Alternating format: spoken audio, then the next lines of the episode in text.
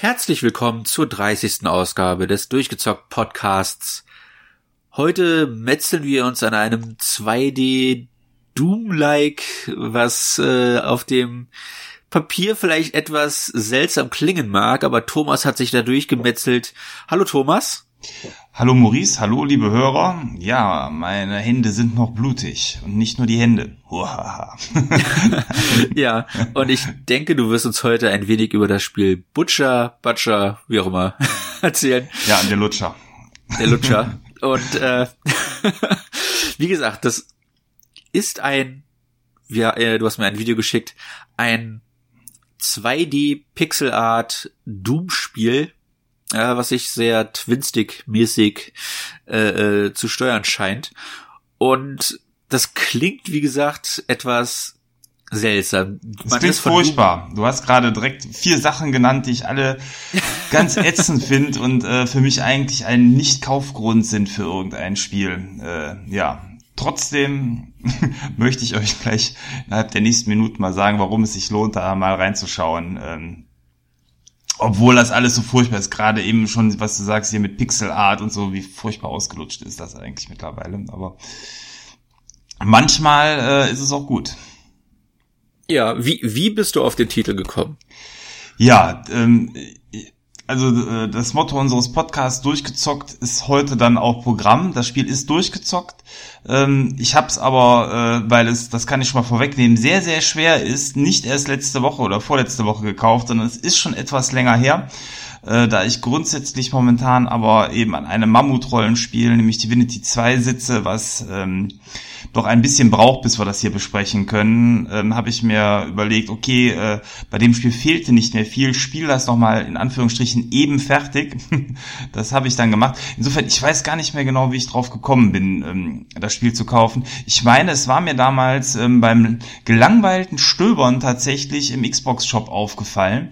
Ähm, und dann hatte mich äh, tatsächlich dann der, der Sound und die Optik irgendwie direkt angesprochen und weil es auch nicht so teuer war und ich an dem Tag auch nichts zu tun hatte, habe ich es dann mal runtergeladen für einen Zehner. Ähm,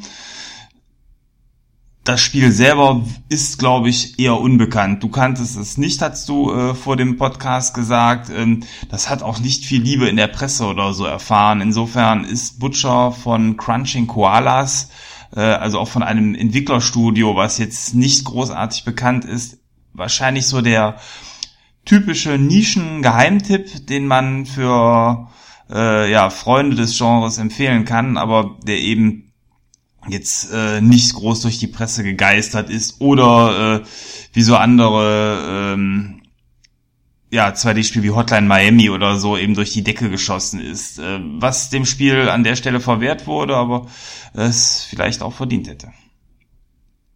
Ja. Ja. Also, wir haben jetzt auch schon das Spiel Doom genannt. Es sieht sehr aus, als hätte es Inspiration von dem 2016er Doom genommen. Sehr viele Rot, Brauntöne, also Rot mehr so die, die generelle Farbgebung und Braun, Grau die äh, Umgebungen, äh, die die erste der der erste Levelabschnitt ist äh, schon so eine Art Fabrik, hat man das Gefühl. Und äh, wir sagen jetzt Pixel Look. Das kann natürlich vielerlei bedeuten, aber das ist sehr minimalistisch. Also die Figur wirkt wie vier wie Pixel groß oder so. Also ich finde Lemmings ist so ein schöner Vergleich, oder? Ähm, ja, wobei Lemmings glaube ich sogar noch größer sind. Äh, die alten Lemmings, die die die die ursprünglichen Lemminge, äh, die es mal irgendwann 1992 gab. Das kann sein, ja. ähm, ja, also es ist wirklich äh, so ein bisschen klein und fitzelig. Äh, ich muss eine Sache sagen, weil du den Doom-Vergleich gerade schon auch herangezogen hast. Das Coverart ist eine 1A-Hommage an Doom, weil du hast ja bei Doom diesen Space Marine, der auf so einem Haufen erschossener Dämonen äh, steht. Ähm, hier ist es so, dass da quasi in gleicher, annähernd gleicher Pose auch äh, der Hauptcharakter auf einem Berg, ich denke mal von, von menschlichen Leichen steht. Also insofern äh, hat man da, glaube ich, auch ganz bewusst damit gespielt, äh, sich an dem großen Vorbild anzulehnen. Was ja nichts Schlechtes ist. Muss nicht Schlechtes sein, genau. Wenn, wenn man das eine mag, äh, wittert man, dass man hier mehr vom, vom gleichen Guten bekommt. Ähm, grundsätzlich vielleicht, du hast gerade mit der Grafik angefangen, setzen wir da fort. Ähm, eben das Spiel ist zwar minimalistisch, aber mit sehr, sehr viel Liebe zum Detail. Und äh, dieses Detail, äh, obwohl eben eigentlich keine Details zu sehen sind, weil die Auflösung, okay, die ist jetzt nicht 320 mal 200, aber die sieht so aus wie früher typische VGA 320 mal 200 Grafik. Ähm, Wobei eben äh, das Spiel zum einen eine erstaunlich gute Physik-Engine hat. Das heißt, wenn man ähm, Gegner erschießt oder äh, Kisten durch die Gegend schießt, die purzeln und poltern, äh, sowohl die Leichen als auch eben Kisten und ähnliches, ähm, schön physikalisch äh, in einer Art und Weise durch die Gegend, wie man es auch erwarten würde. Ähm, in dem Spiel gibt es natürlich auch die äh, äh, zum Genre gehörende und dort fest verankerte Kettensäge und auch da sind die Details, äh, die, die eigene Mini-Pixel-Figur ist nachher blutüberströmt, wenn man sich durch die, die Gegner quasi schneidet mit der Kettensäge oder es tropft Blut herunter. Wenn man mit der äh, Shotgun jemanden erwischt, äh, spritzt das Blut auch äh, fontänenartig in die Richtung, wo man erwartet, äh, dass sich der Strahl fortsetzt.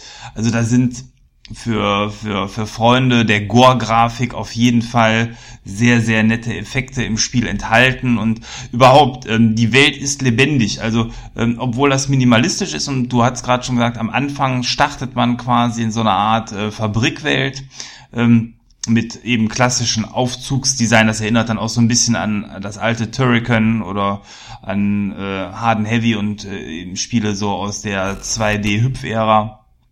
Äh, hat man hier diesen Maschinenlook, das Ganze ist aber immer wieder aufgeweicht, eben mit, äh, ja, mit, mit vielen kleinen Details und ähm, das macht so ein bisschen die Faszination aus an der Grafik. Ja, aber du hast es schon äh, am Anfang gesagt, das ist auch so etwas, was ich schon lange nicht mehr sehen kann. Es ist halt so die typische Indie-Ästhetik. Äh, 8-Bit, Pixelbrei, es ist, es ist, es sieht gut aus für das, was es sein will, aber ich, ich habe das Gefühl, das schon tausendmal gesehen zu haben mittlerweile. Ja, das, äh, da gebe ich dir vollkommen recht. Und wahrscheinlich ist es auch eine Frage, wie oft man schon solche Spiele gemacht hat. Ähm, da ich ja generell eher einen Bogen solche Spiele mache, konnte sich bei mir die Faszination da aber nochmal auf jeden Fall ausbreiten. Mhm. Am Ende, äh, ja, ist es halt immer ein Kompromiss und man muss ja auch sagen, viele von den Studios könnten wahrscheinlich bessere Grafik auch irgendwo nicht finanzieren und umsetzen. Aber das Kopfkino spielt an der Stelle mit und ähm, was bei mir tatsächlich sehr gut funktioniert, ist, dass das, was hier minimalistisch gezeigt wird, irgendwie nach einer Zeit im Kopf schöner wird. Ähm, kann ich schwer äh, anders beschreiben, aber ähm, das, obwohl man so wenig sieht, ähm, wird's äh, ansehnlicher mit der Zeit. Ich würde es mal so beschreiben. okay. Zumindest hat's bei mir so auf die Art und Weise gut funktioniert. Ähm, auf der anderen Seite, äh, die äh, Fabrikwelt am Anfang äh, ist die erste. Also es gibt, also das Spiel grundsätzlich ist jetzt auch kein Spiel, was unendlich lang ist oder durch besonders viele Level hervorsticht, sondern ähm, der sehr, sehr harte Schwierigkeitsgrad streckt die Zeit so ein bisschen in dem Spiel. Und man wird in dem Spiel direkt mit dem Satz The easiest mode ist hard begrüßt, das steht fett auf dem Bildschirm. Und das ist auch so gemeint. Äh, das Spiel ist tatsächlich äh, schön knackig. Ähm, und äh, dadurch hat man hier vielleicht ähnlich wie bei einem äh, Ori and the Blind Forest oder bei anderen Spielen äh, gewisse Szenen, die man immer und immer wieder spielen muss. Und deswegen ähm, hat das Spiel auch quasi keine Ladezeiten. Ähm, das ist natürlich der Vorteil von so einer minimalistischen Grafik. Man ist sehr schnell wieder im Spiel drin. Äh, beziehungsweise ohne große Pause kann man immer und immer wieder die Szenen versuchen und sich dann da durchbeißen. Ähm, ähnlich wie bei einem klassischen Doom sammelt man hier ähm, verschiedene Waffenarten. Also ich hatte eben schon die Kettensäge genannt. Es gibt eine Schrotflinte, es gibt eine Rifle Gun. Äh, es gibt eine äh, Plasma-Gun, es gibt einen Granatwerfer, ähm, ich weiß nicht, ich glaube, irgendwas habe ich noch vergessen, aber halt so diese, diese Genre-Klassiker sind auf jeden Fall vorhanden und ähm, da sammelt man Munition, man sammelt Schilde äh, auf, die einem die Rüstung verstärken, man sammelt ähm, rote Kreuzsterne auf, die einem dementsprechend die Lebensenergie hochsetzen. Was an der Stelle wieder eine riesen Hommage an, an Doom und Quake ist, dass die Geräusche in dem Moment, wo man das aufnimmt, ich will jetzt nicht sagen, die gleichen sind, aber wenn es nicht die gleichen sind, ist es eine 1A nahe äh, Hommage oder Kopie ähm, dieser Geräusche. Und das, sage ich mal, führt dazu, dass dieses Doom- und Quake-Spielgefühl auch so 1A präsent ist, eigentlich ab den ersten Minuten im Spiel, weil ähm, neben dem Soundtrack, der sich anhört, als ob er von Trent Reznor und Nine Inch Nails äh, gemacht worden ist, äh, in Verbindung mit den Soundeffekten, äh, zumindest wenn man die Augen zumacht, äh, einen glauben lässt, dass man Quake oder Doom spielt. Und ähm, dazu kommen dann die martialischen Schreigeräusche der Gegner, die eben dementsprechend ähm, als Opfer dienen in diesem Spiel. Soundtrack hast du eben schon gesagt, kam der so ein bisschen monoton vor, ne? Ja, wobei das halt am Video liegen kann. Also ich weiß nicht, ob es halt derselbe Level war, den er im Video gezeigt hat, aber es, es wirkte so, als wäre das derselbe Track, der durch das gesamte Video sich gezogen hat. Äh, wie gesagt, ich kann jetzt nicht äh, beurteilen, ob das einfach nur daran liegt, dass er halt etwas länger für den ersten Level gebraucht hat, aber äh, es ist halt nicht meine Musik. Ich bin jetzt auch nicht der größte Fan der Quake-Musik, aber äh, ich, ich, es hätte mir ja da mehr gefallen, wenn es sich mehr an Doom orientieren würde als an Quake vom vom Soundtrack her, weil weil Doom ist halt einfach Rockiger. Rock. Genau. Und also, dann, also hier geht's tatsächlich dann äh, mehr in Richtung ähm, Quake, diese stampfenden Maschinengeräusche in der Musik, also eben Trent Reznor, Nine Inch Nails. Da ist äh, quasi der Ursprung für den Soundtrack hier von dem Spiel ganz eindeutig zu, zu finden und zu suchen. Ähm, ja, äh, die erste Welt ist eben diese ähm, Fabrikwelt, wo man ist. Es gibt auch ähm, verschiedene Welten, die man eben im Verlauf des Spiels bereist. Es gibt noch eine Dschungelwelt, ähm, wo auch einiges an Getier rumfleucht und ähm, vorhanden ist. Es gibt ähm, eine Lava-Welt, die darf natürlich nicht fehlen äh, in so einem Spiel. Ähm, dann gibt es eine ähm, Stadtwelt, ähm, so eine Großstadtwelt und ähm, am Ende, äh, oh großer Spoiler, gibt's dann quasi noch äh, einen riesen Abschlusslevel rund gebaut um einen äh, Mega-Endgegner. Ähm, also letzten Endes ähm, ist das Spiel mit ähm, ein paar Welten versehen. Äh, jede einzelne Welt äh, unterteilt sich dann wieder in, weiß ich nicht, fünf, sechs Unterlevel, die es zu bereisen gilt. Und an sich ähm, ist wie bei Quake auch das Ziel von jedem Level eigentlich nur zum Ende zu kommen. Das macht man, indem man ähm, leichte Schalterrätsel löst, äh, Aufzüge benutzt und sich den, Weg, den Weg ähm, quasi freischießt. Ähm, immer wieder wird das Spiel unterbrochen von so Events, wo ähm, man an einem Ort eingeschlossen ist, wo man dann erst weiterkommt, wenn man alles weggeschossen hat, was nicht nied- und nagelfest ist und die Gegner, wenn man so will, in eine Art Wellenmuster dann kommen, wo äh, immer wieder neue Gegner spawnen, bis der Raum dann irgendwann leer gefegt ist oder das Areal. Ähm, das macht das Spiel äh, auf der einen Seite an der Stelle vielleicht was repetitiv, aber äh, ja, macht halt äh, Spaß, die Herausforderung zu haben, da so einen Raum dann auch äh, leer zu räumen. Zumal man ähm, eben, du hast die Steuerung schon angesprochen, äh, ständig in Bewegung ist und das Spiel einen zu sehr viel Dynamik äh, auffordert. Man hat auf, auf der Xbox zumindest auf dem linken Trigger die Sprungtaste, auf dem rechten Trigger die Schusstaste und ähm, Twin-Stick-Steuerung ist hier tatsächlich auch vorhanden. Das heißt, eben mit dem linken Stick steuert man die Figur mit dem rechten die Richtung, wo man beim wilden Hin- und Herspringen dann gerade hinschießt. Äh, und äh, ja, ich glaube, dann gibt's noch die Waffenwechseltaste, die liegt irgendwie auf A, W, äh, auf Y. Ja. Ja. Das Interessante ist jetzt, äh, das Video, was du mir gezeigt hast, war vom PC. Und äh, ich kann mir vorstellen, dass so ein Spiel, was dann halt äh, ursprünglich vielleicht für den PC konzipiert war, äh, entsprechende auch Gegnermuster hat, die vielleicht etwas äh, fixere Bewegungen, die mit der Maus deutlich einfacher sind, äh, abverlangen. Wie würdest du die Steuerung auf dem Gamepad beschreiben? Du hast gesagt, du hast es auf der Xbox gespielt. Äh, wir haben ge gesehen, dass es das auch auf der Switch gibt. Und äh, da stellt sich dann schon die Frage, ist das, ist das auch mit dem Controller gut spielbar?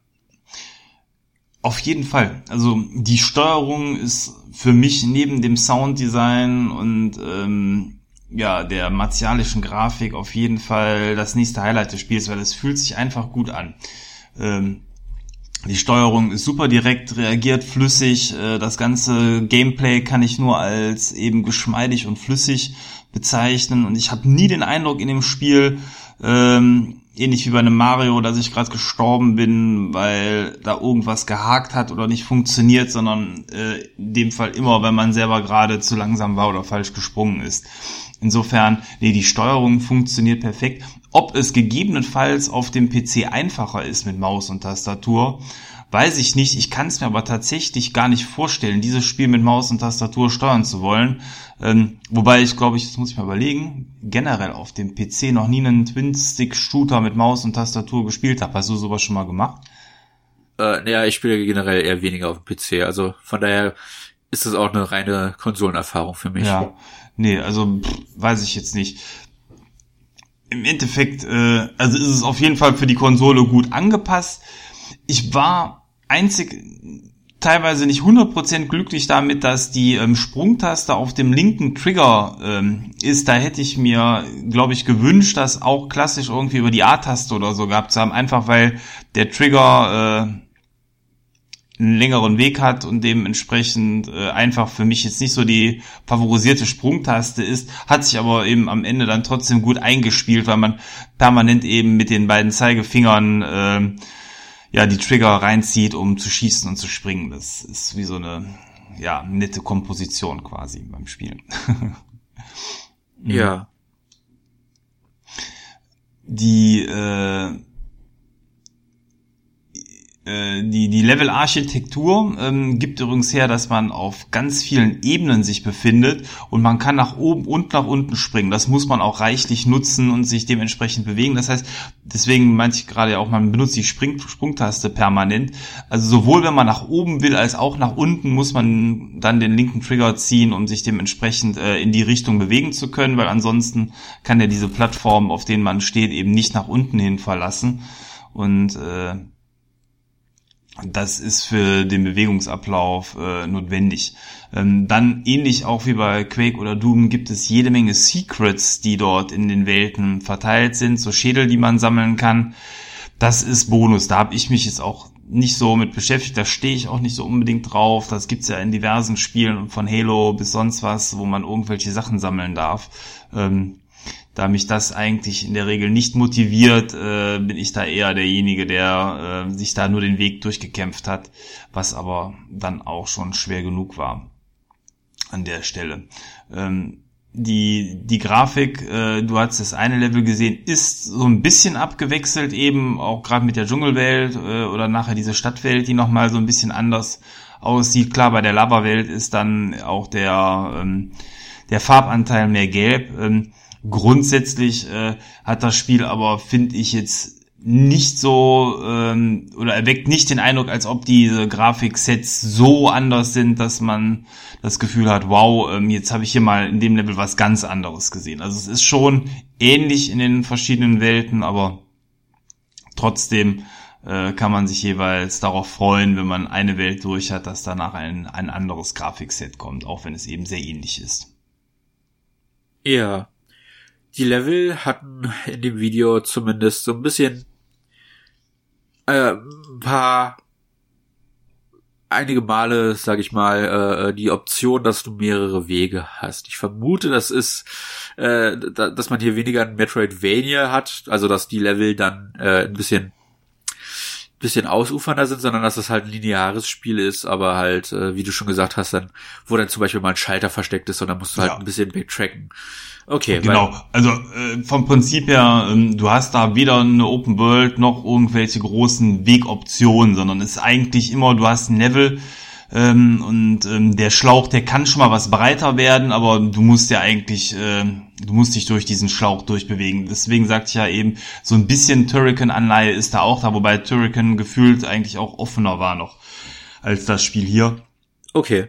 Insbesondere das Backtracking, was du gerade genannt hast, ist hier eher vorhanden dass du in einem Raum eben erstmal, ich sag mal, links unten in die Ecke musst, dann Schalter drücken, damit öffnet sich eine Tür oben rechts, dann kannst du da hingehen, dann ist dahinter ein Räumchen oder, ein, oder wiederum ein Gang und am Ende dann der Raum, wo dann ein weiterer Button ist und damit kann man dann irgendwann vielleicht den Aufzug bewegen, der einen ganz nach oben führt im Level oder ähnliches. So muss man sich das vorstellen. Okay. Aber äh, vom Prinzip her ist hier auch der Weg das Ziel. Es macht eben einfach Spaß, sich auf diesem Weg dahin durch die Horden an Gegnern durchzumetzeln. Es gibt übrigens verschiedene Arten von Gegnern. Ähm, es gibt normale, äh, ich sag mal, Bodenleute, es gibt ähm, fliegende Gegner. Ähm, insofern hat man dort auch verschiedene Bewegungsmuster bei den Gegnern. Und was ganz nett ist, sobald die auf einen aufmerksam werden, kriegen die wie bei Metal Gear Solid so ein Mini-Ausrufezeichen über dem Kopf. Dann weiß man, aha, der, der Gegner weiß jetzt, dass man da ist und wird sich dann in die eigene Richtung bewegen. Weil, du sagtest ja, dass man eine, eine Kettensäge auch hat. Gibt es dann auch die Möglichkeit, Stealth-Kills auszuführen, wenn die Gegner so reagieren? Ähm, das ist eine interessante Frage. Das kann ich dir gar nicht beantworten. Ähm, da die aber eben nicht von vornherein auf einen aufmerksam sind, ähm, würde ich das nicht ausschließen, ja. Ich kann mir vorstellen, dass das vielleicht sogar in den höheren Schwierigkeitsgraden, also es gibt ja nicht nur hart, sondern dann gibt es irgendwie noch vier darüber, ähm, dann dementsprechend dann auch benutzt werden muss. Also das Spiel, ich hatte es irgendwann auch mal auf härter äh, angespielt, also das war für mich dann an der Stelle demotivierend unspielbar. Insofern, ich habe es dann in Anführungsstrichen nur auf hart gespielt. Ja, ja. Nee, weiß ich nicht. Das äh, ist aber, glaube ich, grundsätzlich jetzt eben nicht auf Schleichen und Anpirschen ausgelegt, das Spiel, sondern äh, schon auf brachiale Gewalt. Dafür gibt's ja auch die ganzen schönen Waffen. Die Kettensäge ist ja auch nur eine und ich glaube, die Kettensäge ist insbesondere deswegen im Spiel drin, weil, äh, ja, weil es zu Spielen wie Quake und Doom einfach gehört, dass man da auch eine Kettensäge dabei hat. Der Klassiker halt, seit Maniac Menschen. Ja. Ja, also äh, das Spiel ähm, kann, glaube ich, schon relativ zügig äh, äh, gespielt werden, wenn man äh, eben nicht scheitert. Da gibt's auch ähm, diverse Achievements für Speedruns. Ähm, der, das kürzeste oder das einfachste Speedrun-Achievement äh, ist liegt bei einer Stunde 45 und dann dementsprechend immer weniger beziehungsweise mit höheren Schwierigkeitsgraden. Daraus kannst du schon ableiten, ja, wenn man sein Werk beherrscht, äh, ist das Spiel jetzt äh, nicht das längste. Ich hatte mich insbesondere am, am Endgegner festgebissen, aber wie das dann schon mal so ist, ähm, wenn man dann mit einem kühlen Kopf und einfach mal einen gewissen zeitlichen Abstand ähm, so einen Gegner angeht, äh, dann ging's, weil irgendwie äh, ich erinnere mich da noch an, an diverse Versuche, die ich bei dem Spiel gestartet hatte, um den zu legen und dann äh, jetzt bei dem zweiten Anlauf diese Woche ging es dann relativ zügig, dass ich den endlich mal niedergeknüppelt hatte. Ähm, wahrscheinlich äh, hatte ich irgendwie damals dann auch die falsche falsche Herangehensweise ja. für den Gegner, weil äh, der der der Endboss schon quasi den ganzen Bildschirm einnimmt. Das ist so eine riesige Höllenmaschine, die einen verfolgt und man sich so kreisförmig drumherum bewegen muss. Das äh, ja ist sehr spektakulär. Und du ja. Hast du jetzt erwähnt, dass es halt einen finalen Boss gibt, aber haben die Level davor auch ihre eigenen Bosse oder ist das der einzige Supergegner, sag ich mal, den man im Spiel bekämpft? Das ist äh, in dem Maße der der einzige Supergegner, den man da bekämpft. Ähm, bei den anderen ist eben immer der Weg das Ziel, ne? Okay, das ist ein bisschen schade, weil ich, ich finde halt Endbosse sind irgendwie so eine, so eine kleine Belohnung in sich selbst, dass man ein Level erfolgreich geschafft hat. Ist halt, ist halt schöner, wenn man am Ende einen fetten Boss besiegt und dann in den nächsten Level geht, anstatt dass man einen Knopf drückt und dann in den nächsten Level geht. Ist immer so ein Ticken befriedigender, aber gut. Ähm, ja, das stimmt, wobei es in den Leveln ähm, jeweils auch teilweise schon mal so Events gibt, wo man sich eben durchbewegen muss. Die fühlen sich dann aber auch ähm, dementsprechend äh, gut an. Äh, eine Passage, das ist in der ersten Welt, ähm, zum Beispiel, da ähm, bewegt man sich auch auf einem Aufzug relativ schnell. Ähm, da muss man dann aber, während der sich bewegt, äh, Hindernissen ausweichen, äh, Flammenwerfern, die vom Rand auf einen schießen, äh, irgendwelche metallenen Riesenfleischstampfer, die äh, auf dem Aufzug zusammenklatschen, wo man im richtigen Moment springen muss.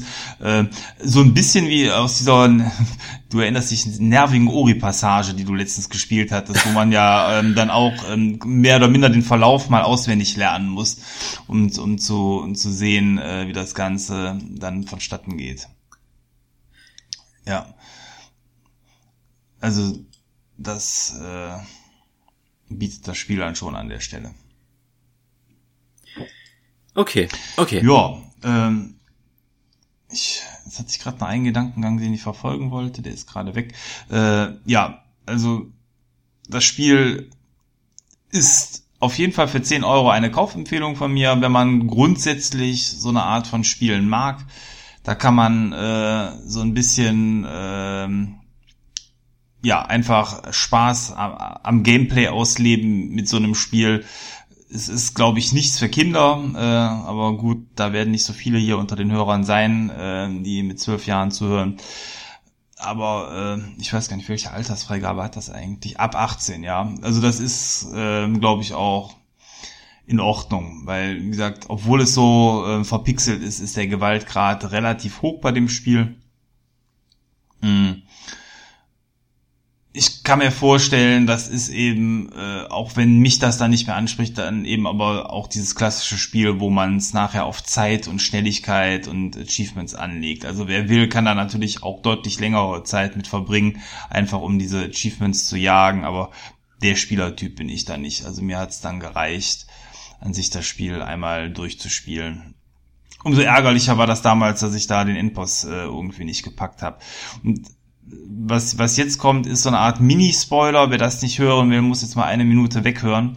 Ähm, wenn man dann das Spiel durchgespielt hat und diesen riesigen Boss endlich gelegt hat, dann darf man vier Knöpfe drücken. Und nachdem man diese vier Knöpfe gedrückt hat, ähm, überhitzt das Endheizsystem ähm, quasi auf dem Planeten.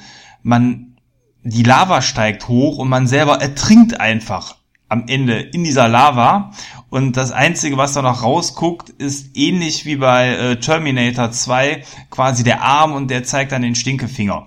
Das heißt, nachdem man sich dann endlich durchgekämpft hat, hat man es noch nicht mal geschafft. Das Spiel verarscht einen und zeigt einem den Stinkefinger. Da war ich schon so ein bisschen, äh, ich sag mal, äh, ja witzig überrascht an der Stelle. Hatte ich nicht mit gerechnet, dass das äh, am Ende noch nicht mal ein Happy End hat quasi. Ja. Ja, ja, ja. Wenn, wenn man es ein bisschen dreht und wendet, hat Doom ja, also das, das neue Doom, so gesehen ja auch kein Happy End. Also. Was habe ich schon wieder vergessen? Was war da am Ende? Äh, du bezwingst zwar den Endboss, aber äh, ich weiß nicht mehr, wer es genau war. Ob's der, der Roboter war, der einem äh, begleitet. Es wird praktisch gesagt, also du bist in diesem endlosen Zirkel gefangen und es wird sich immer wiederholen. Also praktisch, wenn du dann das Spiel von vorne starten würdest, das wäre derselbe Doom Marine, aber äh, äh, halt wieder in diesem diesem Höllenzyklus gefangen. Also ah, ja. der der kommt dann nicht mehr raus, egal was er versucht. Ja, dann äh, ist das ein ähnliches Happy End, aber Happy End, you. Aber ich bin in der Hölle gefangen. Ja, aber das, ich sag mal, nachdem man dann mit viel Schweiß und Blut sich endlich da durchgespielt hat, dass im Spiel danach den, den Stinkefinger zeigt, habe ich bisher noch nicht erlebt. Insofern war das tatsächlich witzig. Vor allen Dingen steht da irgendwas auch mit Fuck you drauf. äh, ja. Und man sieht dann, wie der Planet explodiert. Zumindest gibt's noch eine nette Abschlusssequenz, die ähnlich wie die Intro-Sequenz, die hat's ja eben gesehen, eben dann äh, auch in so Pixel-Grafik einem das Ganze nochmal kurz präsentiert. Ja. Vielleicht ja. ist das so wie bei Max Payne 2 du kriegst ein alternatives Ende, wenn du es auf dem höchsten Schwierigkeitsgrad nochmal durchgespielt hast. Oh, das könnte natürlich sein, das weiß ich nicht. Ähm, werde ich wahrscheinlich auch nie erleben. Müsste ich gleich mal, äh, das ist eine interessante Frage, mal bei YouTube gucken. Irgendein Verrückter wird es wahrscheinlich auch auf dem härteren Schwierigkeitsgrad durchgespielt haben. Wahrscheinlich ohne getroffen zu werden und in der kürzesten Zeit, die es möglich ist. Ja. Ja, ich glaube, ähm, damit ist zumindest auch gesagt zu dem Spiel, was man großartig sagen kann. Wir wollen ja mit der Laufzeit zumindest jetzt zu dem Spiel nicht länger sein als der kürzeste Speedrun, den man, den man für das Spiel braucht mit der Besprechung. Ähm, also äh, interessant ist es auf jeden Fall, wenn man so ein Spiel mag. Äh, Plattform, äh, wie gesagt, ich glaube bis auf die PlayStation, ich weiß gar nicht, warum es nicht für die PlayStation rausgekommen ist. Äh, oder lass doch mal eben gucken. Aber für die Switch, also ich sag mal, für die Switch ist es auch bestimmt ein toller äh, oder ein tolles äh, Spiel, weil hier kann ich mir vorstellen, im Handheld-Modus auch gerade diese 2D-Grafik ähm, gut kommt. Äh, mittlerweile ist es auch für die PS4 raus. Dann, also okay. insofern äh, ist es quasi für alle Plattformen zu holen. Ähm, einfach mal 10 Euro in den Hut schmeißen und mal reinschauen kann nicht schaden. Äh, ja, damit sind wir äh, zu dem Titel, glaube ich, dann soweit mit der Besprechung fertig. Das heißt, traditionsgemäß geht es dann jetzt zum Outro und ich glaube, du hast einiges Interessantes zu erzählen. Hast du zumindest letzte Woche angekündigt, dass du im Kino warst. Ja. Also wer dazu mehr hören möchte, bleibt jetzt bitte dran. Bis gleich nach dem Jingle. Bis gleich.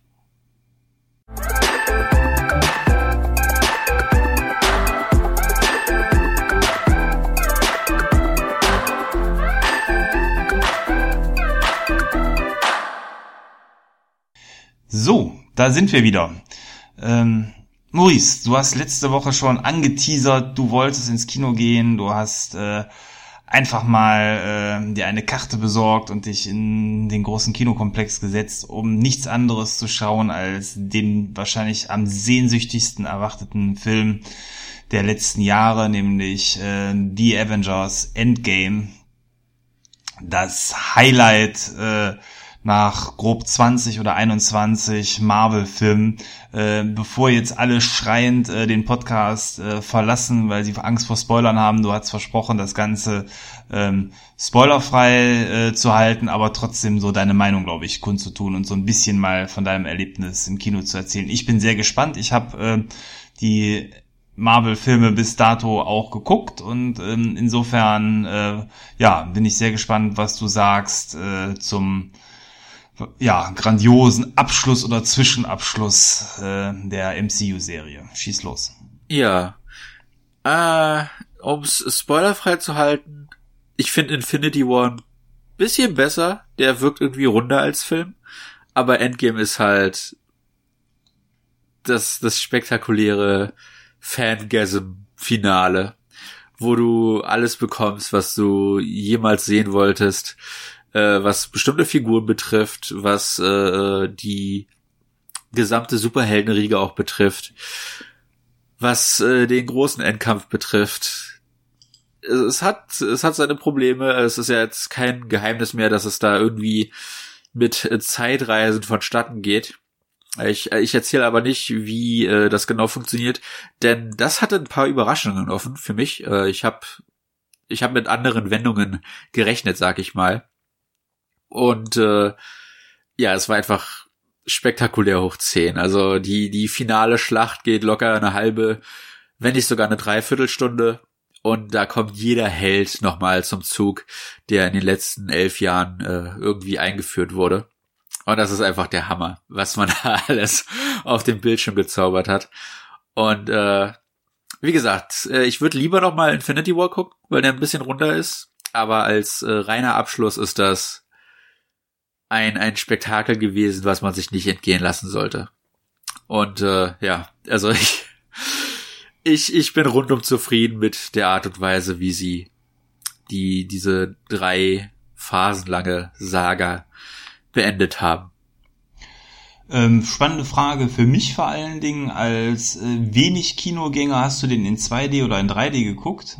In 2D. Ich mag 3D überhaupt nicht. Äh, geht mir genauso. Ähm, also nein oder anders, ich finde total doof, dass es so wenig äh, auch teilweise hochwertige Filme gibt, die gutes 3D bieten und ich hatte Episode 7 ja in 2D und in 3D damals sogar geguckt ähm, und dann festgestellt, das war total billig aufgesetztes 3D. Äh, insofern ähm, habe ich dann auch Episode 8 nur noch in 2D geguckt und ja, irgendwie äh, habe ich den Eindruck, wenn das irgendwie kein Cameron-Film ist, der da irgendwie besonders viel Wert drauf legt, dass das vernünftiges 3D ist, dann wirkt das teilweise nur so äh, als, als billiger Effekt draufgeklatscht fürs Kino, um da nochmal zwei Euro mehr abzugreifen. Insofern ja, bin ich Avatar da ganz war halt, Avatar war halt in 3D gefilmt und der ja. heutzutage macht man das so, der wird in 2D gefilmt und da wird halt ein 3D-Effekt draufgeklatscht und das sieht halt meistens einfach billig aus. Ja, äh, so ist es. Äh, zumindest gibt's wenig Filme, ähm, die da überzeugend sind. Ich glaube, die Alien-Filme waren, die sind ja auch äh, von Cameron, die waren, fand ich auch gut. Ähm, die sind auch in der Art und Weise gemacht, ja, dass es vernünftig ist, aber insgesamt eher, ja, nicht so wichtig für mich. Aber gut, dann hast du es auch nur in 2D gesehen. Insofern, wie war das Bild? Bild war wahrscheinlich gut? Ja. Hat alles erkannt. Ja, nee, aber vom Detailgrad her.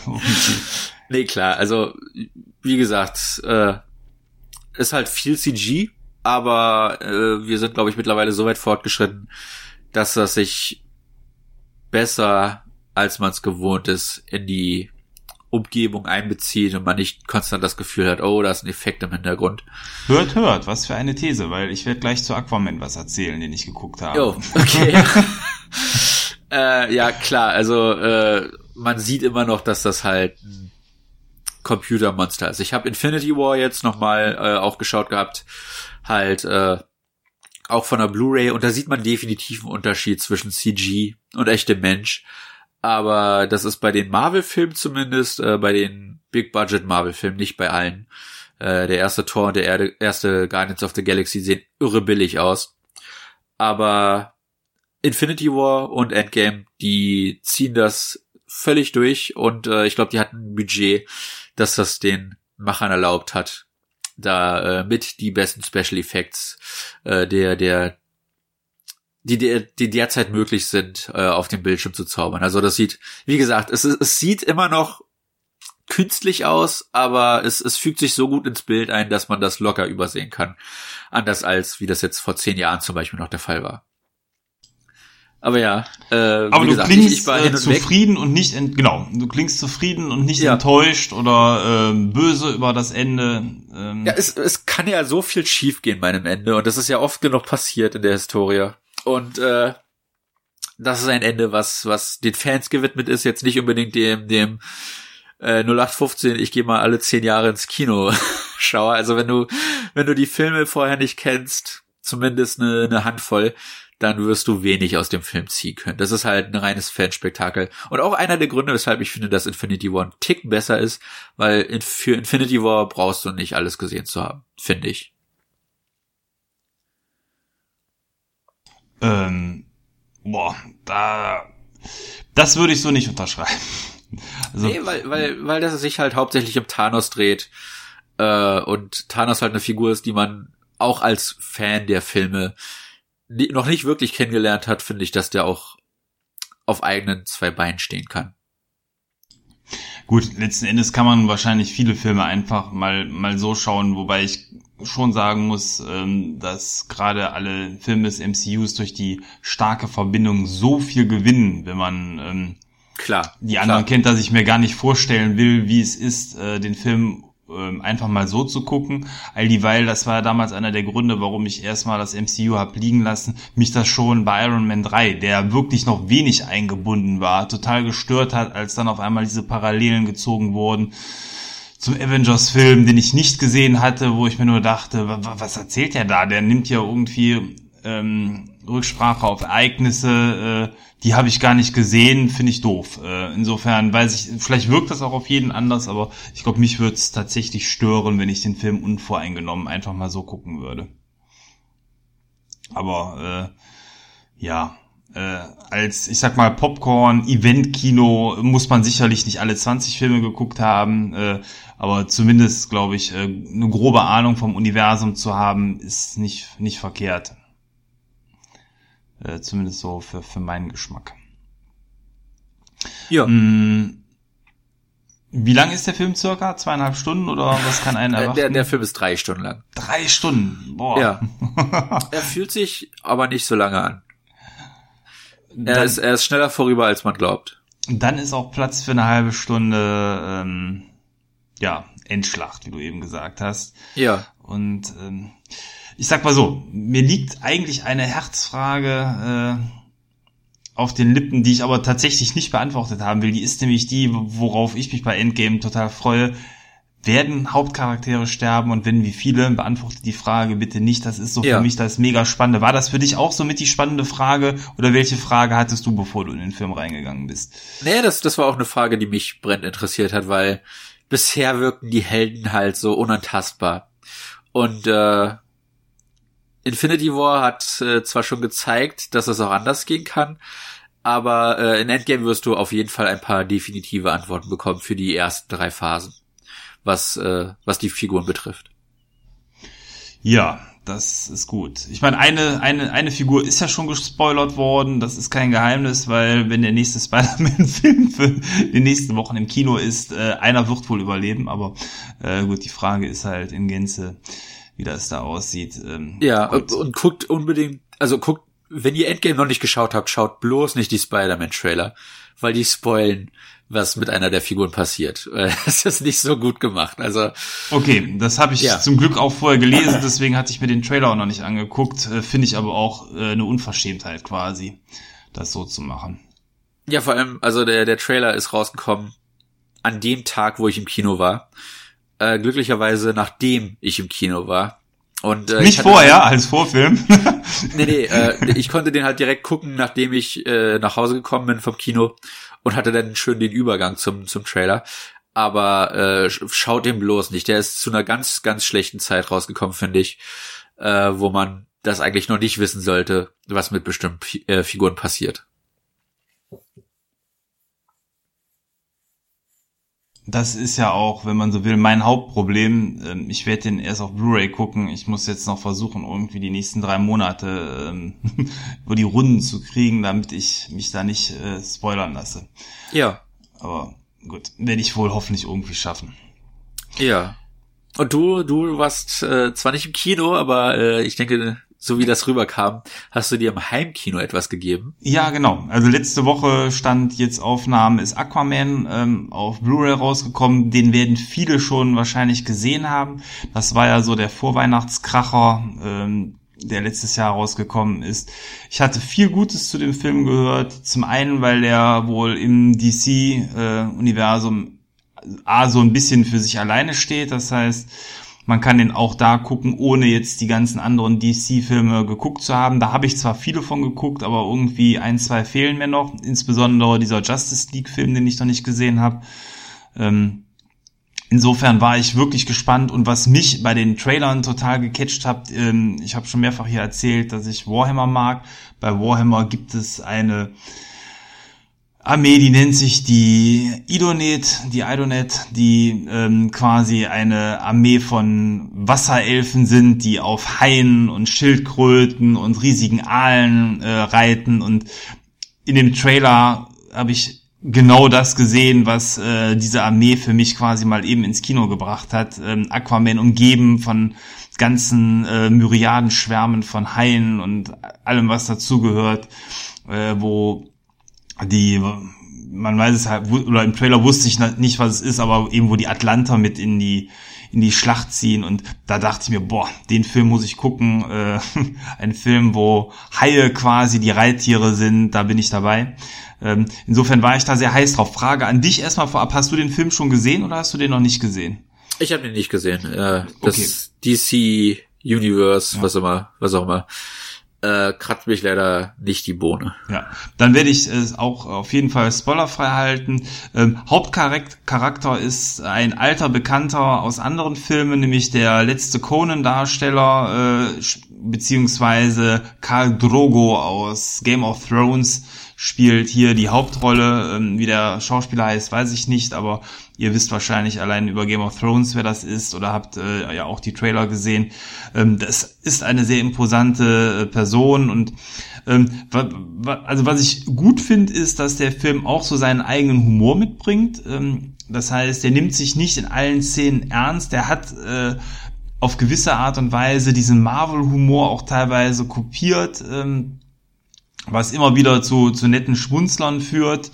Äh, während des Films. Ähm, das ist auf jeden Fall so in Ordnung. Der Film hat ein relativ hohes ähm, Star-Aufgebot. Also eben neben dem Hauptdarsteller, der bekannt ist, Nicole Kidman spielt mit, ähm, Dolph Lundgren spielt mit. Ähm, äh, der den Green Goblin gespielt hat bei den alten Spider-Man-Filmen, auch dessen Namen Willem Dafoe. Willem Dafoe spielt mit, genau. Ähm, also noch ein paar andere bekannte, also wirklich hochgradig besetzt äh, der Film. Also das macht äh, von der Seite ja Spaß. Was mich äh, komplett aber wirklich immer wieder rausgezogen hat, sind die unglaublich schlechten CGI-Effekte. Mensch, was haben die sich da überlegt? Sicher schwierig, einen Film, der komplett unter Wasser spielt, ähm, irgendwie zu präsentieren, ohne dass man die Schauspieler wie bei Filmen wie The Abyss äh, regelmäßig in Wassertanks versenkt. Ähm, man hat sich aber hier, um das dir kurz zu umschreiben, Maurice, äh, dazu entschlossen, eben diese ganzen Szenen unter Wasser an, an Drahtseilen mehr oder minder zu drehen oder eben mit anderen Konstruktionen, wo die ähm, Schauspieler art schwebend im Raum bewegt werden konnten. Gleichzeitig, also alles vor Bluescreen gedreht. Ähm, was man aber immer animiert hat, sind die Haare der, der Schauspieler. Das heißt, du hast häufig ein realistisches Gesicht, wo eindeutig schlecht animierte Haare drauf sitzen, die sich irgendwie rhythmisch im Wasser bewegen. Das sieht so kacke aus, sage ich dir.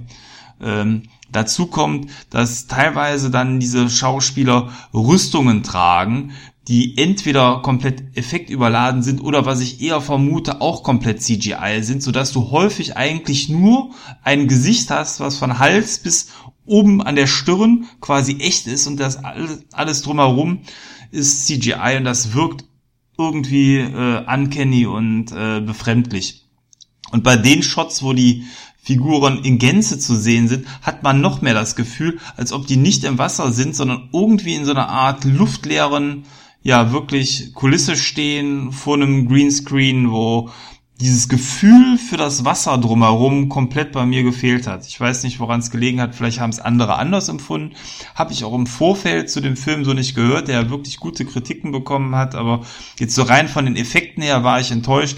Äh, was insgesamt Spaß gemacht hat, ist die Handlung und auch das ganze drumherum, weil in dem Moment, wo man dann diese Haiarmeen und alles andere sieht, was da vorhanden ist, dann ist es stimmig, weil wenn alles animiert wird, dann wirkt's gut, das kennst du, aber befremdlich sind insbesondere die, ja, die wichtigen Dialogsequenzen, wo man mal näher rangeht äh, an die Figuren.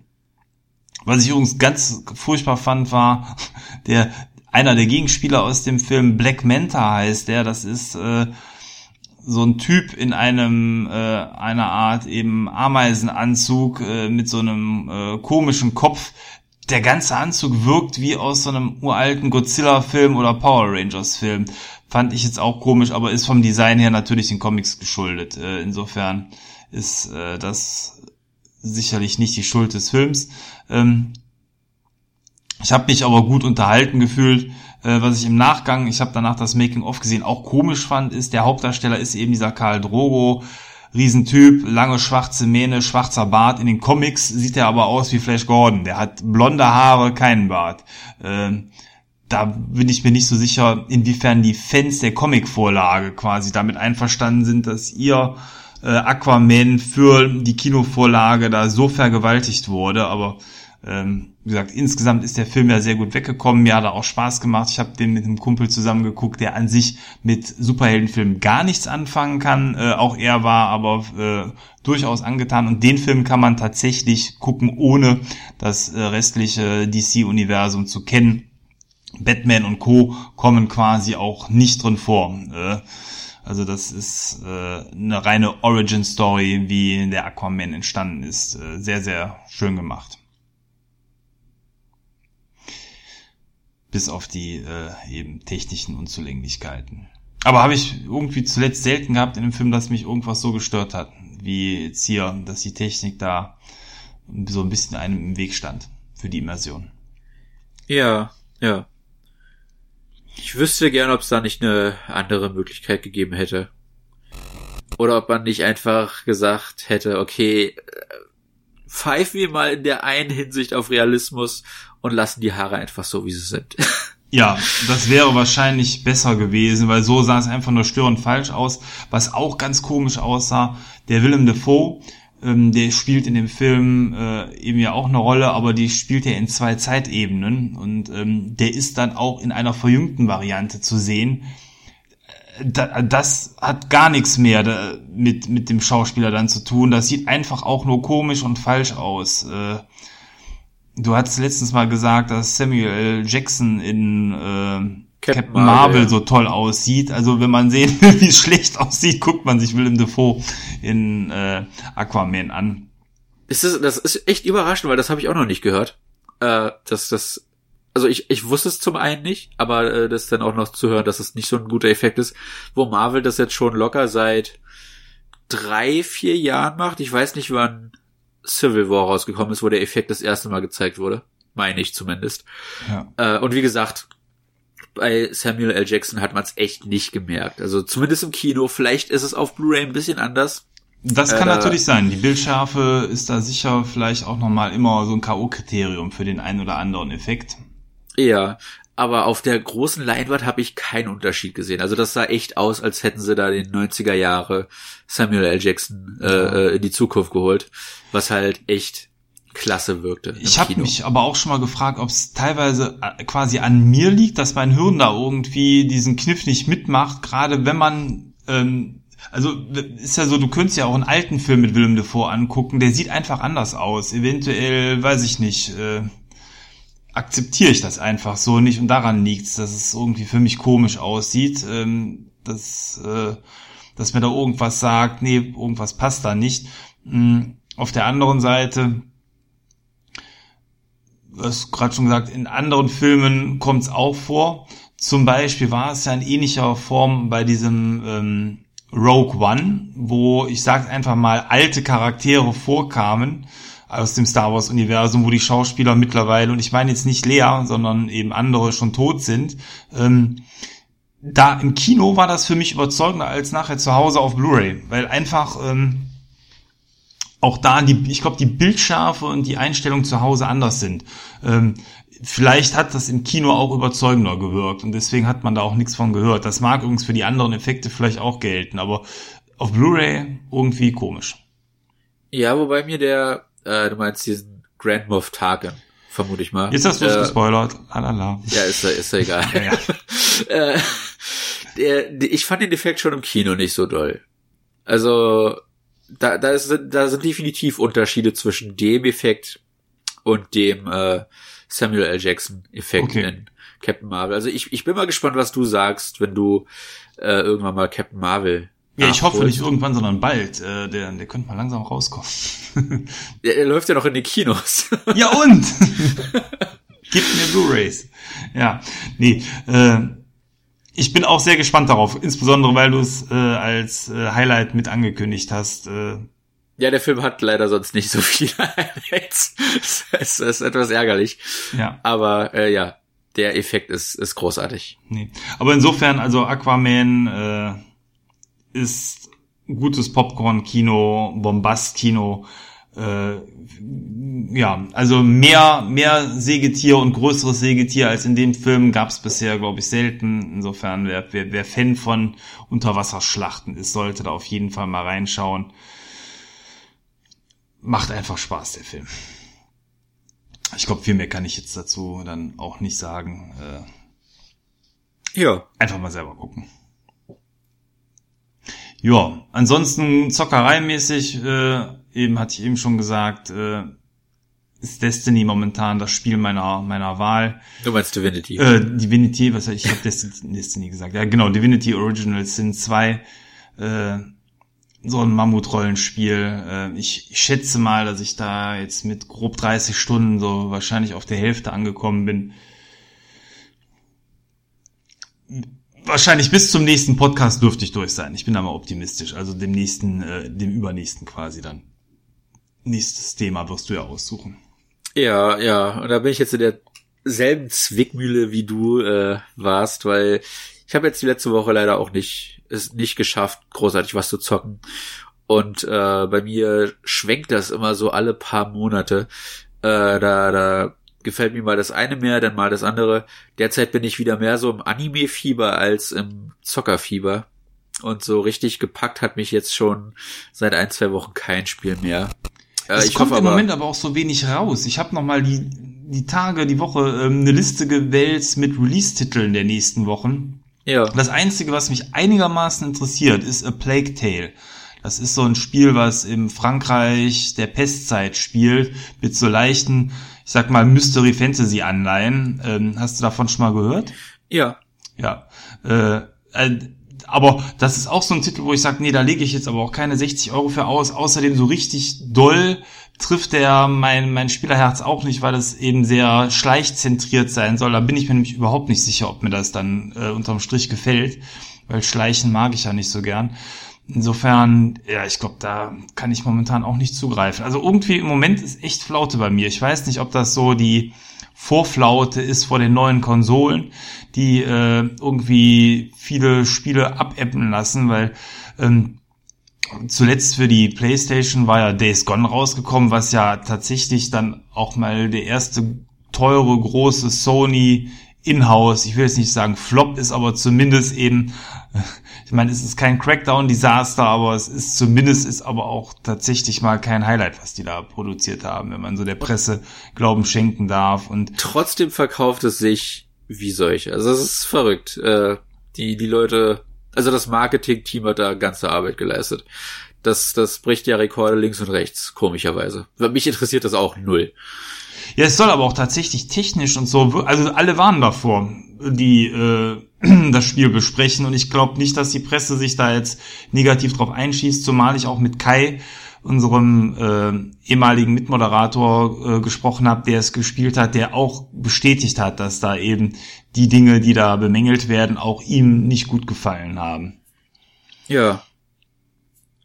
Und äh, ja, ich weiß es nicht. Äh, ich kann mir vorstellen, das Spiel irgendwann dann auch mal reinzugucken, zukünftig, insbesondere wenn es eben dann auch wieder günstiger ist und in der Hoffnung, dass da der eine oder andere äh, Technikschnitzer dann vielleicht in drei, vier Monaten auch ausgemerzt ist. Also ich glaube, gerade bei dem Titel ist Warten vielleicht da nicht nur vom Portemonnaie her ein Bonus, sondern auch tatsächlich dann mal von der Spielqualität, wie es ja bei anderen Spielen wie Witcher und so damals auch war.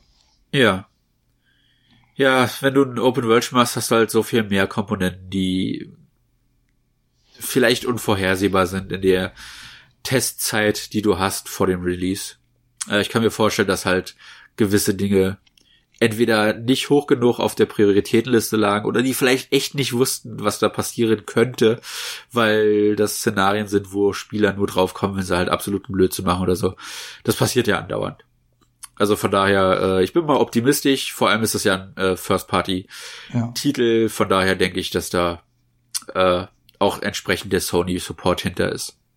Ja, wobei Knackpunkt insbesondere auch so Dinge wie die Ladezeiten wohl sind, wo einfach ganz viel, also immer wenn eine Zwischensequenz kommt, die sich auch in die Grafik so immer einstreut, dann soll es da wohl immer zu schwarzen Bildschirmen kommen und eben dementsprechend der Spieler da kurz herausgerissen werden, einfach nur um dann eine kurze Sequenz zu zeigen, dann geht's dann wieder in die Third-Part, äh, Third-Person-Perspektive. Das ist natürlich äh, einem Spiel, was heutzutage rauskommt, dann irgendwie uncharmant, aber scheint wohl an der Engine zu liegen. Egal, wir haben es nicht gespielt, wollen wir jetzt nicht so drauf rumkloppen. Da müssen wir uns irgendwann selber ein Bild machen. Vielleicht ist es dann ja auch gut. Oder es gefällt uns äh, besser als den aktuellen Testern aus der Presse. Aber momentan, also ich selber habe mir vorgenommen, das Spiel aktuell äh, auch mit latentem Interesse, äh, weil Open World und Zombies ist natürlich schon grundsätzlich ein spannendes Thema, erstmal äh, auszulassen. Ja, ich hätte jetzt genau das Gegenteil gesagt. Ich hätte gesagt Open World und schon wieder, also schon wieder Open World und schon wieder Zombies. Äh, habe ich jetzt langsam auch mal genug von. äh, ich freue mich jetzt lieber auf äh, Judgment, was demnächst äh, kommt, äh, Juni oder Juli. Ich bin mir nicht ganz sicher, ich habe es leider nicht im Kopf, aber schon bald das neueste Meisterwerk der Yakuza-Macher. Da bin ich sehr gespannt, was äh, dieser Titel zu bieten haben wird. Vor allem, weil man ja da diesmal die Rollen getauscht hat und man diesmal einen der guten, äh, äh, der Good Guys spielt, wenn man so will. Und äh, ja, aber ich, ich stimme dir dazu. Derzeit ist irgendwie, was die großen Releases angeht, äh, zwei, drei Gänge runtergeschaltet. Äh, man hat nicht jeden Monat zwei bis drei Titel, wo man sagt, oh Gott, äh, eigentlich interessieren mich alle, aber äh, ich zock jetzt erstmal den und dann den und dann den. Äh, ich habe ja. diesmal, also dieses Jahr das Gefühl, äh, alle drei Monate kommt mal ein Titel raus, der mich interessiert und dann äh, ist es wieder Warten angesagt. Ja, also ein Titel nächsten Monat, der kommt, der mich, ich würde mal sagen, so mittel interessiert, ist Warhammer Chaos Bane. Das ist ein Diablo 3 Klon im Warhammer Universum. Reizt mich eben wegen des Warhammer Universums äh, und weil das Gameplay tatsächlich zumindest auf dem Video ähnlich gut aussieht wie bei einem Diablo. Die ersten Tester meinten aber schon, dass äh, eben die letzte Brillanz wie bei einem Diablo da scheinbar fehlt und ähm, ja, mal gucken. Äh, auch da ist die Sache, eigentlich habe ich keine Lust für so einen Titel, der mich so ein bisschen interessiert, 70 Euro auszulegen. Das ist einfach, äh, vor allen Dingen, der, der Titel schreit auch danach, relativ zügig günstiger zu werden, dann, wenn das so ist. Äh, wie eben die Vorabtester da schon jetzt äh, gesagt haben. Hast du da schon mal von gehört, von dem Titel, oder? Naja, nicht wirklich. Ja, ist ja auch nicht so 100% dein äh, Genre, aber ja, aber das wäre eher dann auch so, ich will jetzt nicht sagen Notkauf, aber so nach dem Motto, ja, momentan kommt ja sonst nichts, dann nehmen wir mal das. Aber irgendwie, ja. Ich hoffe mal, dass auf der E3 mal langsam nochmal so ein paar heiße Titel für dieses Jahr gezeigt werden ähm, weil äh, bis auf äh, eben jetzt Ori äh, 2, was ja von Microsoft noch konkret angekündigt worden ist für die nächste Zeit. Ich glaube, Crackdown ist jetzt durch. Äh, große Titel sind tatsächlich auch für dieses Jahr bisher noch nicht angekündigt von Microsoft. Mal gucken, was da äh, in den kommenden ja, Monaten Ich kommt. meine, Gears 5 ist ja noch in, in Produktion. Es könnte sein, dass das deren Herbsttitel wird. Es würde mich nicht wundern, wenn es so ist.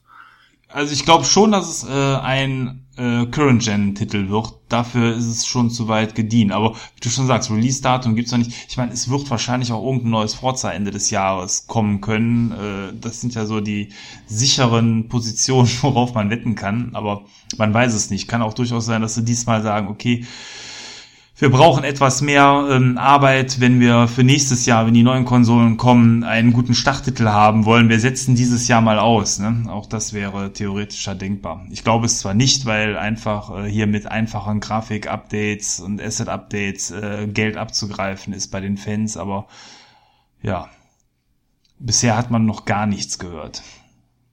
Ja.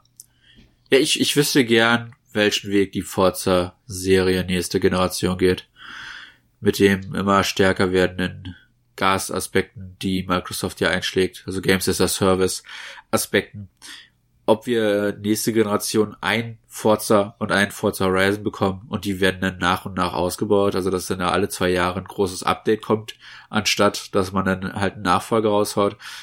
Äh, bin ich sehr gespannt, was Microsoft da im Petto hat für Ideen, wie sie diese Serviceleistungen äh, umsetzen wollen, weil sie ja ich meine, vor ein oder zwei Jahren gesagt haben, dass sie darauf stärker setzen, äh, was man ja auch schon sieht in deren Titeln. Also da, da bin ich gespannt, mhm. wie, wie ihre Vision aussieht in Zusammenhang mit den, den First-Party-Spielen und äh, natürlich auch den ganzen neuen Studios, die sie erworben haben. Ja. Gut, da rechne ich auf jeden Fall ja äh, mit einer schönen Rollenspielschwemme, ähm, die dementsprechend noch kommen könnte, weil da ist ja in der Richtung einiges an Expekt oder ähm, Expertise auch äh, eingekauft worden. Äh, Expertise, so. eingekauft worden. Und äh, insofern abwarten. Ich glaube, dieses Jahr wird auf der E3 mehr gezeigt werden als nur, wir haben Studios gekauft. Wir haben noch mehr Studios gekauft. Und noch eins. Ich wüsste gerne, ob sie die Next-Gen-Hardware schon richtig ankündigen. Ich meine, sie haben sie schon angeteased letztes Jahr. Ja, sie müssen, glaube ich. Sony, hat, ja, Sony hat ja die, die Hardware-Specs auch schon rausgehauen.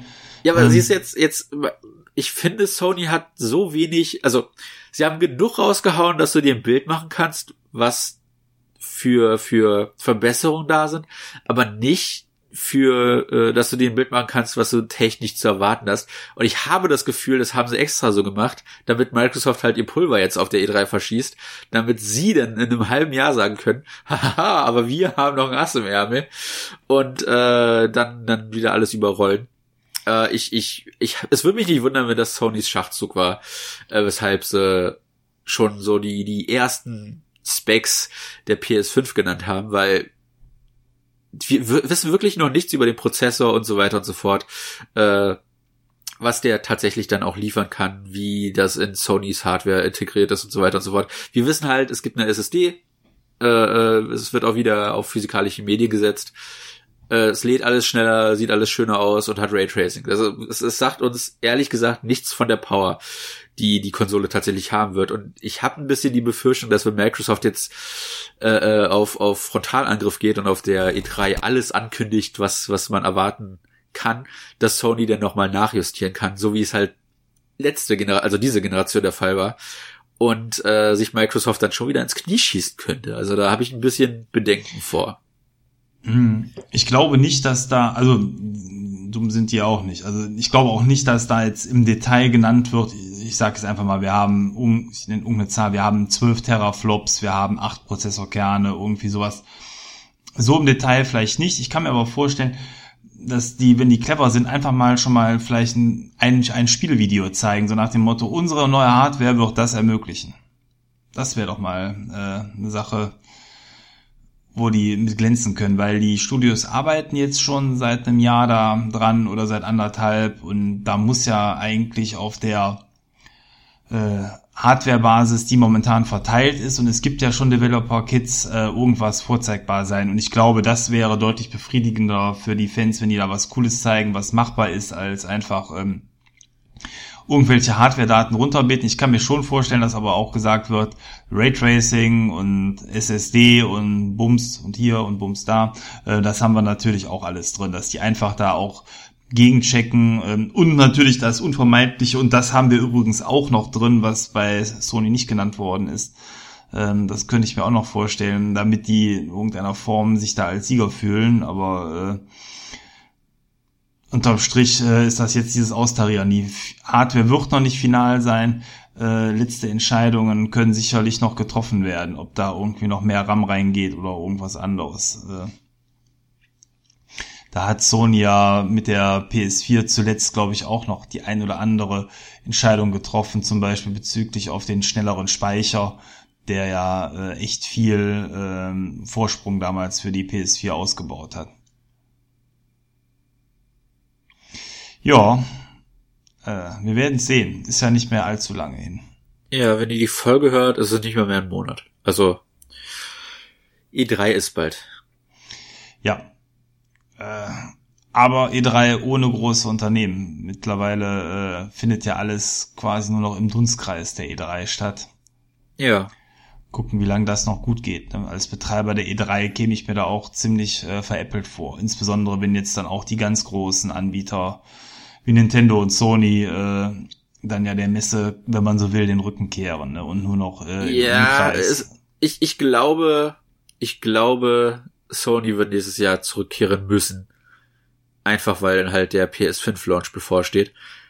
Aber äh, ich ich glaube, wir müssen uns zumindest dieses Jahr noch keine Sorgen drum machen. Äh, dieses Jahr ist halt einfach das Jahr vor der Next Gen und äh, da gibt's halt nicht mehr so viel zu zeigen und zu sagen. Äh, ich habe die State of Play 2, den State of Play 2 Stream geguckt, der ging nur 10 Minuten. Und da haben sie dann halt Monster Hunter Addon gezeigt. Medieval haben sie nochmal gezeigt. Final Fantasy VII Remake haben sie nochmal gezeigt. Äh, nochmal ein neues kleines Spiel gezeigt, äh, auch von den äh, äh, Indie-Spiel war das und dann halt Predator, was so, so eine Art Evolve ist, bloß halt, dass du kein, kein Godzilla-Monster spielst, sondern halt den Predator gegen ein Vierer-Squad. Äh, ist eine coole Idee, aber halt nichts Weltbewegendes mehr. Und äh, was, was soll Sony auf der E3 machen, wenn Microsoft eh wieder alle Third-Party-Trailer zeigt? Äh, ich kann verstehen, dass es dieses Jahr einfach nichts bringt, Sony auf der E3 zu haben. Also als, als Pressekonferenz. Ja, ist immer die Frage, was man zeigen will und präsentieren möchte. Ne? wenn wenn wenn es einfach momentan noch zu früh ist für irgendwas.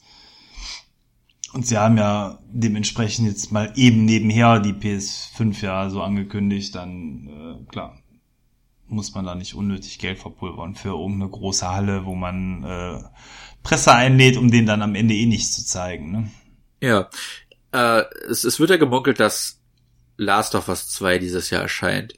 Und ich finde, was, was ein cleverer Schachzug wäre von Sony, wäre zu sagen, guck mal, vom Sprung auf die PS3 zur PS4 mussten wir aufgrund der sich geänderten äh, Architektur ein Remaster raushauen. Es ging halt einfach nicht, dass, dass wir das alte Spiel nehmen, also an Anführungszeichen altes Spiel, und dann man, legt man einfach die Disk ein und es funktioniert wieder.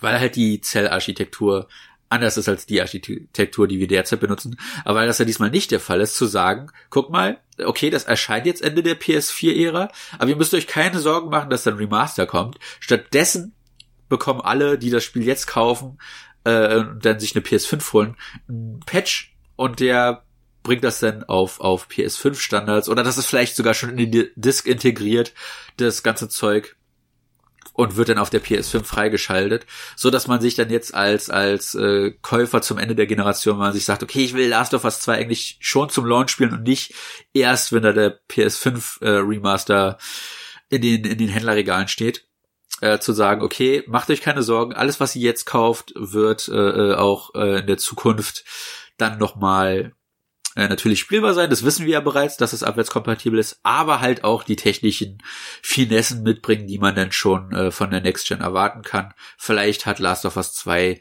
wenn man dann die PS4-Disk einlegt, schnellere Ladezeiten äh, aufgrund der SSD. Vielleicht sind, äh, ist die Auflösung höher oder wenn das so ein Checkerboarding-Ding ist, wieder auf der PS4 Pro, dass man dann halt äh, natives 4K stattdessen auf der PS5 hat, äh, äh, eine 60 FPS statt 30 und so weiter und so fort. Dass das halt so marginale Dinge sind, aber Dinge, wozu du keinen Remaster dann letzten Endes mehr brauchst. Das wäre ziemlich clever, finde ich.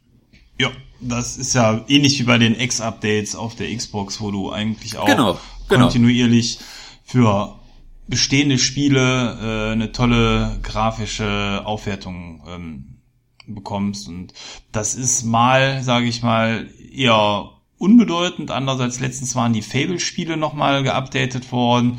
Das sieht schon cool aus. Also das macht wie beim PC, wo man früher eine neue Grafikkarte bekommen hat und einen neuen, äh, besseren Monitor, ähm, dann direkt äh, sehr, sehr viel aus, äh, um einfach äh, zu sagen, okay, das alte Spiel äh, sieht jetzt tatsächlich äh, nochmal zeitgemäßer aus. Und das würde mit einer PS5 äh, bestimmt dann genauso sein. Insbesondere wenn Spiele, die teilweise dann ja auch äh, in Full HD momentan vielleicht dann äh, laufen, dann auch tatsächlich dann auf 4K mit 60 Hertz oder so äh, dann noch hochgezogen werden können. Ja, äh, insgesamt ist dieses Jahr das wachte Jahr, glaube ich. Ja. ja. Ja, was okay ist. Also es sind ja die letzten Spiele angekündigt für diese Generation. Es werden, es werden natürlich noch ein paar Titel angekündigt, auch auf der E3. Äh, aber ich denke, wir sind so langsam im Endgame dieser Generation und äh, warten darauf, äh, dass, dass äh, einer der großen Hersteller mit den Fingern schnippt und die nächste Generation einleitet. Und äh, ja, also ich habe ich hab bisher noch nie eine Konsolengeneration zum Start geholt, aber äh, der, der, die Tatsache allein, dass die PS5 abwärtskompatibel ist, äh, es ist ein, ein sehr einfaches äh, zu sagen, okay, ich ersetze die PS4 Pro direkt mit der PS5 und dann habe ich halt eine PS4 Pro, aber halt eine, die auch PS5-Spiele äh, spielen kann. Und von daher durch die Abwärtskompatibilität alleine finde ich das weniger riskant zu sagen, ich steige jetzt in die Next Gen ein, als äh, es zum Beispiel zu dieser Generation war. Sowohl als äh, auf der Xbox als auch auf der PS4, weil da habe ich zu beiden zum Launch einfach nicht die Rechtfertigung gesehen, in ein äh, System zu investieren, was sich noch nicht bewiesen hat. Und das müssen sie, glaube ich, nächste Generation nicht mehr machen, weil beide halt diesmal auf äh, Abwärtskompatibilität setzen.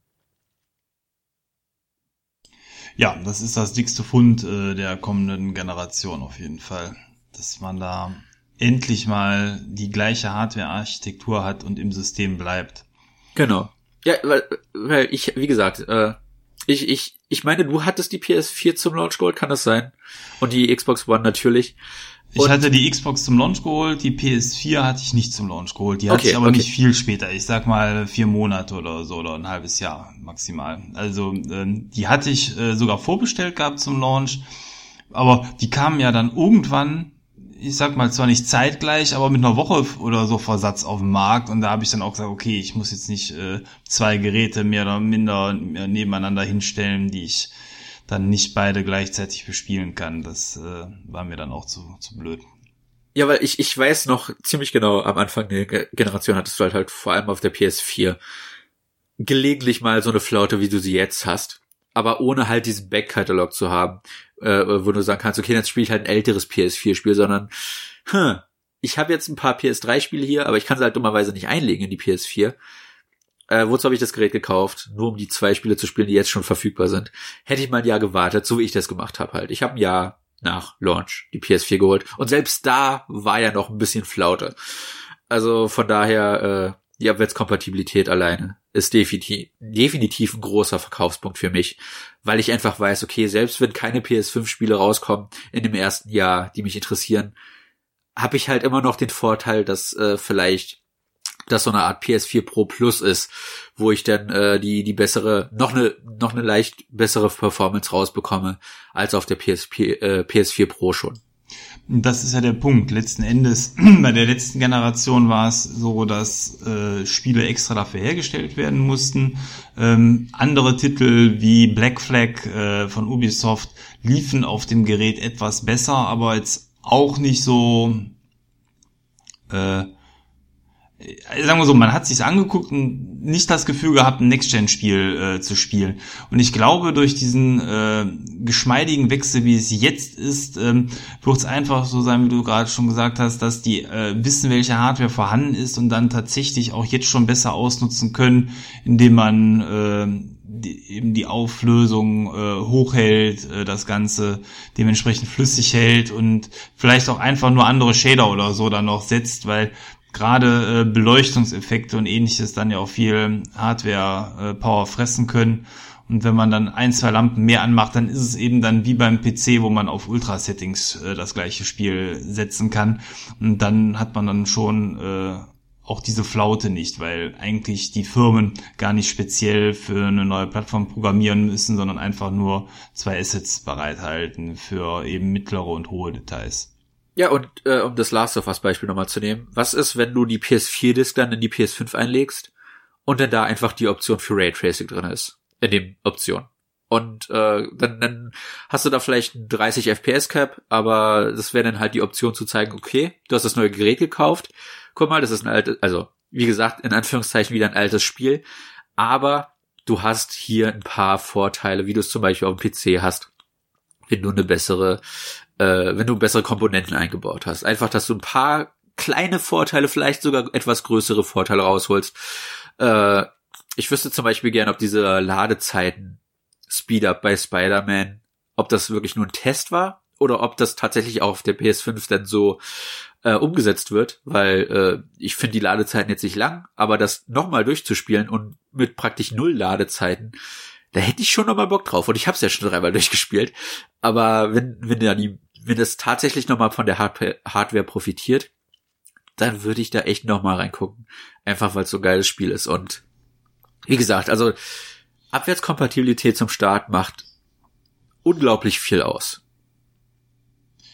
Ja, das sehe ich genauso.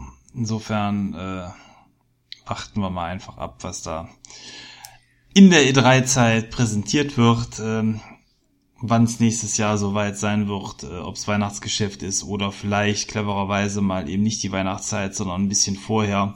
Ich fände eigentlich immer schön, wenn Konsolen äh, nicht dann, äh, wenn, wenn das Jahr zu Ende ist, erst rauskommen, sondern vielleicht auch vorher die, die großen Fans werden die sowieso eher kaufen, die, ähm, ich sag mal, Casual Spieler oder die, die da nicht so 100% Wert drauf legen, dann vielleicht erst zu Weihnachten, dann entzerrt sich das Ganze aber auch so ein bisschen, weil ähm, grundsätzlich natürlich mehr Leute dann äh, zu Weihnachten kaufen, dann hat das in der Vergangenheit ja immer dazu geführt, dass es auch Engpässe gab. Ich glaube, so ein Start mal im Sommer oder so würde das Ganze auch so ein bisschen entzerren können. Ja. Ja, ich meine, hatte aber für die Switch funktioniert. Die sind ja Ma äh, März gelauncht. Ja, das war ein schöner Anfang des Jahres äh, Start und ja, also die Fans haben sofort zugegriffen oder, oder die, die äh, sofort vom Gerät überzeugt waren und äh, alle anderen, ich glaube, so das erste Weihnachtsgeschäft hat ja dann die Zahlen so richtig explodieren lassen. Dann waren dann aber auch schon zwei, drei Titel raus. Ich glaube, das ist insgesamt nicht verkehrt, das so zu machen. Ja. Ja, wobei es mir dann tatsächlich schon ein bisschen Angst machen würde, wenn ich wüsste, dass die Next Gen schon im äh, März nächstes Jahr anfängt. März, April. Ich habe das Gefühl, das ginge mir jetzt doch fast zu schnell. Äh, da würde ich lieber bis, bis Oktober, November warten. Also sagen wir so, da, wenn man von dem Punkt ausgeht, die Xbox One X ist für mich äh, immer noch äh, ein zeitgemäßes, tolles, gutes Gerät.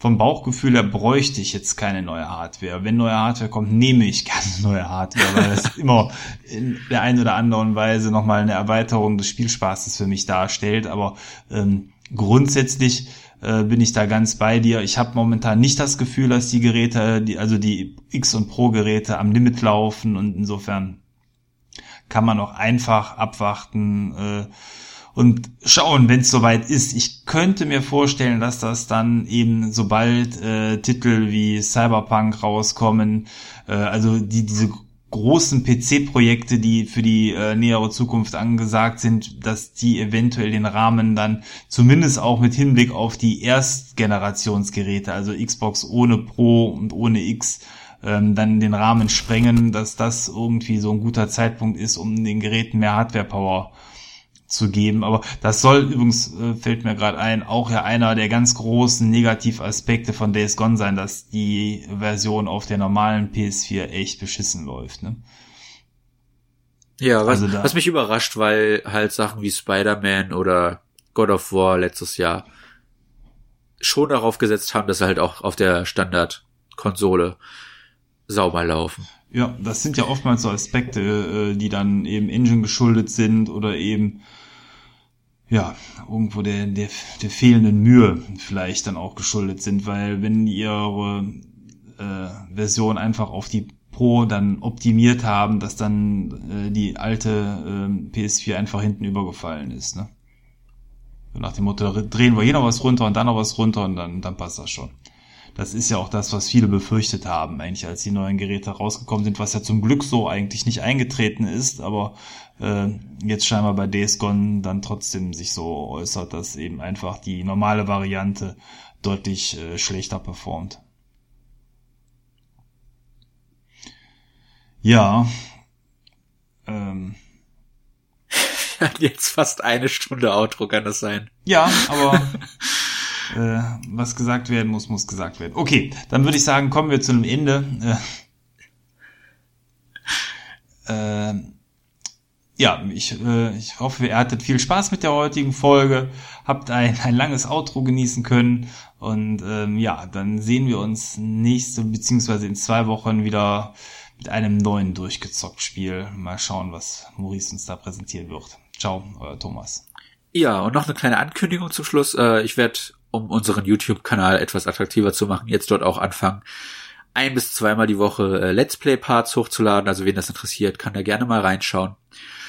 Und äh, ja, dann würde ich sagen, hören wir uns auch das nächste Mal wieder. Bis dann, macht's gut, euer Maurice.